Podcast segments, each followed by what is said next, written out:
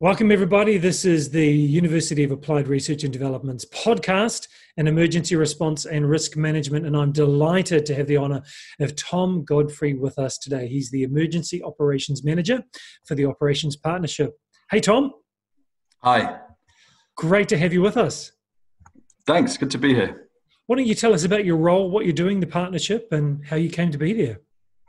Sure.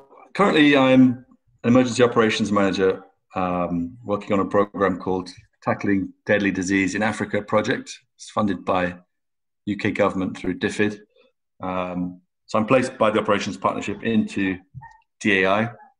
Um, we're focusing on six countries in Africa at the moment, more more broadly in terms of helping them to improve their national health security, um, improving their response architecture, and working with Ministry of Health ministries of health in each country.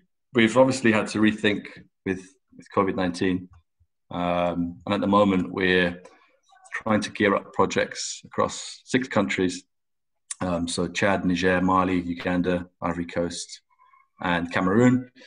Um, and work with local NGOs in those countries to deliver activities which will help to reduce the spread of COVID 19 in those countries.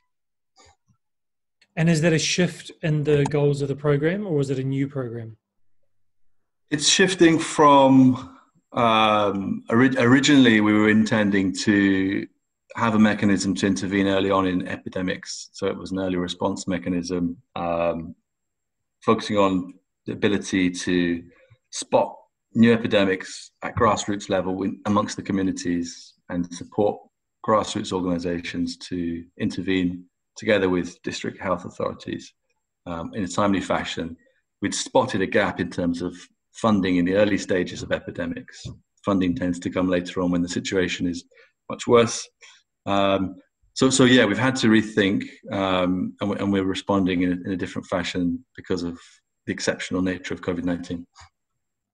And in the countries that you're working in, is there a, a sudden burst of contagion, or is it being managed? What's happening with your project countries?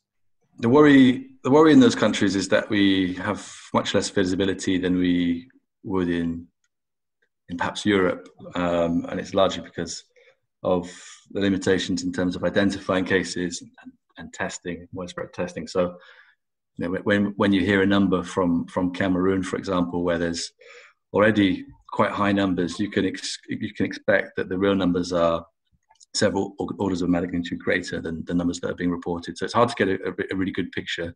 Um, but but certainly the the, the the, the pandemic is going to affect those countries very very severely.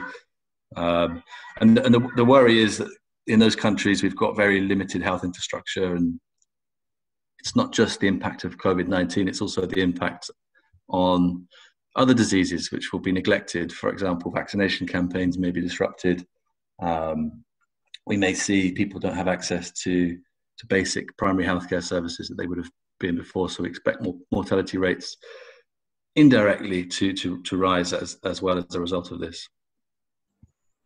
So, what sort of things do you focus on when you do these projects? You're looking at people, you're looking at funding, you're looking at infrastructure. Explain to us the, kind of the nuts and bolts of what you'd look at.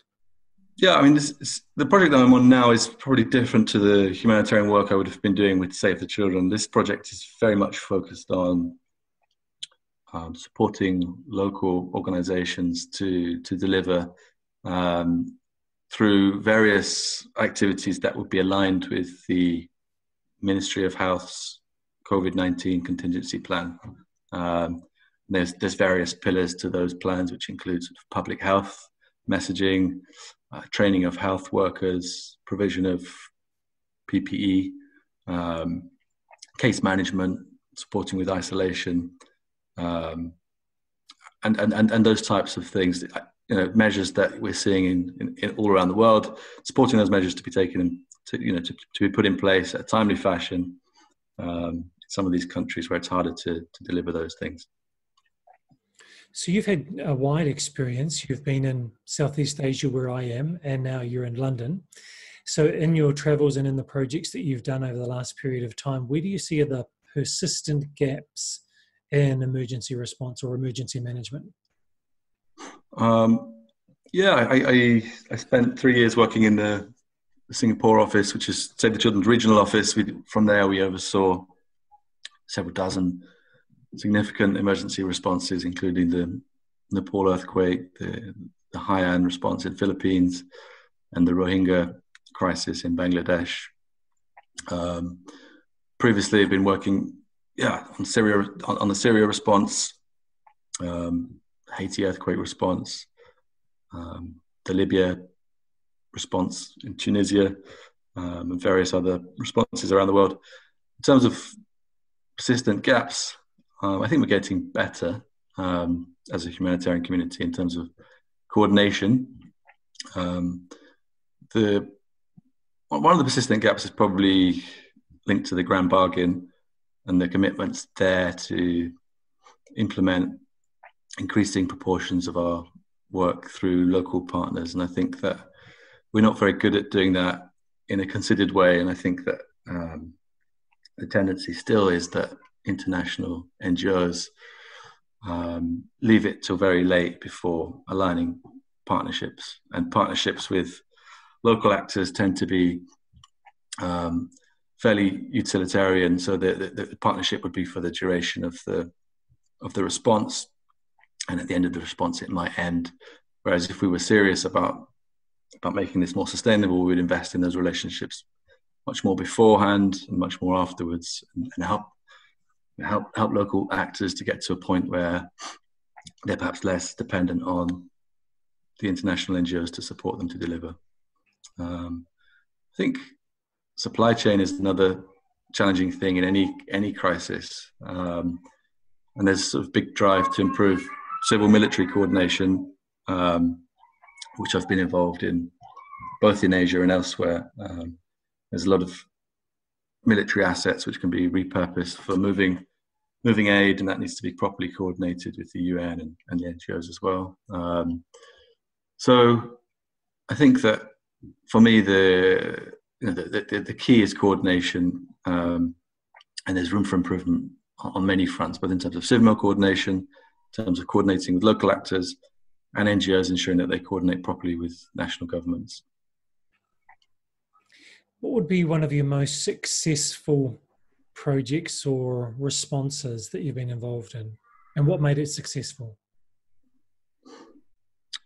Um, yeah, there's a couple of examples. Um, I particularly liked our response in the Pakistan floods in 2010. I was down in in Punjab, um, based in Multan, and there were um, very serious floods affecting huge parts of the population. And and the reason that I think it was a successful response is the same um, as, as, as some other responses I'm thinking of, and it's because we well, as with Save the Children at the time, we were running a multi-sectoral, multi-sectoral response um, across seven core sectors, which was you know providing food, but also providing medicine, providing child protection support, um, education support, shelter, um, and I think that uh, you know when you can provide a holistic response to, a, to an emergency situation, I think that the results are always much better.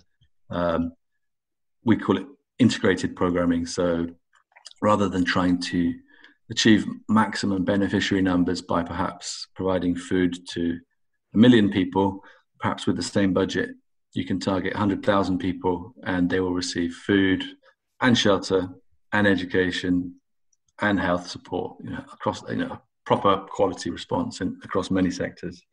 Um, so that's something that I know, Save the Children and other organizations are wrestling with. Um, because to, to, deliver a quality integrated response, your perhaps beneficiary numbers um, will be less, but the overall response will be of better quality. And that comes back to where coordination is really important. So quite often we're seeing, I'm thinking back to the Haiti response, which got a lot of bad press, but we did some good things too. Um, I was there from from day four. We were right at the beginning. We sort of divided it up geographically between not just international militaries.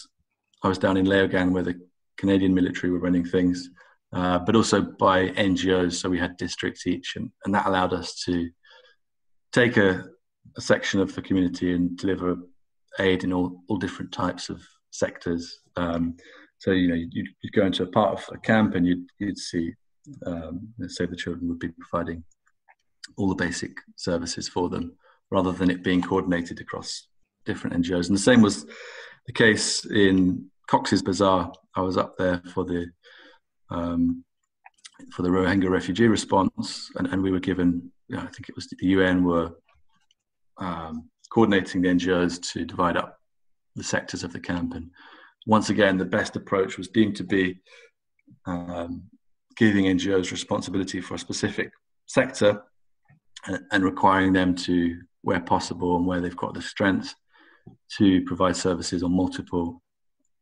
aspects at the same time. So that, that tends to work quite well. So I guess the, the discussion is do we want to have maximum people get food or do we want to have a smaller number get food, shelter, education, protection? And so I guess that is a hard hard discussion to have with different values perspectives. What do you think is the better way to go? I think it, it's a question of targeting properly um, and, and you know defining your beneficiary selection criteria at the beginning of a response is really key. Um, quite often NGOs, and I know I'm talking from Save the Children perspective, would prioritize female-headed households, pregnant and lactating women, disabled, um, child-headed households. Um, you know, trying to prioritize the most vulnerable of the population um, and ensuring that they they're prioritized for, for aid, opposed to as opposed to a sort of blanket approach, which is quite often applied in refugee camps. And I don't think we'd ever want to have a situation where it's a, it's a trade off, um, mm. where, where, you know, we would reduce the numbers who, um, who overall get aid. I think it's a question of organizing amongst the actors because these days in, in, in, you know big in big emergencies there are an enormous number of actors um, and quite often coordination is as much of an issue as as, as you know the, the amount of resources that are available um, so if you can get coordination right and get targeting right, then quite often um, that's the foundation of a really good response. Right. So, Tom, if someone was wanting to make this their career to do the things that you've done to work with you, what would be some of the things that you would suggest someone new who's just maybe heading into university or heading out of university, training experiences? What should they be looking to do to build their own internal capacity to do a good job? Uh, I think I think really to to go into the into humanitarian world, I think you've got to be passionate about it. So I think that you know you'll you'll already know if if you're passionate about it, and I think if you are, you'll you'll already be reading about it. You'll be well versed in you know what's going on, and I think that's a massive that gives you a massive head start if you're able to to to to, to talk about that convincingly to potential recruiters. Um, I think secondly, obviously relevant relevant degree helps. I did a I did a sorry, my son's just walked in, working from home. Um, what I did my masters in international development, um, which which which obviously helps helps too. Um, I think the the other thing is you know being prepared to be flexible and perhaps offer your services um, pro bono for a period. I think that helps to a lot of people to get a foot in the door. Um, a lot of NGOs have got you know, obvious budget restrictions, and if you've got you know, parallel expertise and transferable skills, whether that's sort of accounting or HR or you know, remembering that the, these NGOs run like any other business in many ways. They need the, the basic skill sets that any business needs. If you've got transferable skills that you can offer to, to an NGO, I think um, that can be a good start. I started off um, as a volunteer. I was in Tanzania and I I offered my my services to Save the Children and worked worked for them for for free for three months, um, and um, and subsequently got got a job with them. So, although obviously not everybody wants to or can afford to work for nothing uh, for long periods, if you can sort of offer offer services, even if that's sort of advisory whilst you do your other job, um, that that can be a good start and get you those connections. Yeah, that's really good. That's really good. Hey, so Tom, if people want to follow you and look at what you're doing and look at the projects and yeah, just just keep up with you, where's the best place or where are the best places to follow what you're doing in the projects you're involved in? Sure. I'm not particularly prolific on social media, um, but feel free to look at LinkedIn. Uh, on there, there's a link to the, the, the project I'm currently working on. Um, and yeah, if, if anybody has any questions, feel free to, to ping me on LinkedIn. Tom, thank you so much for your time. You have a fabulous day working from home with the kids. Thanks very much.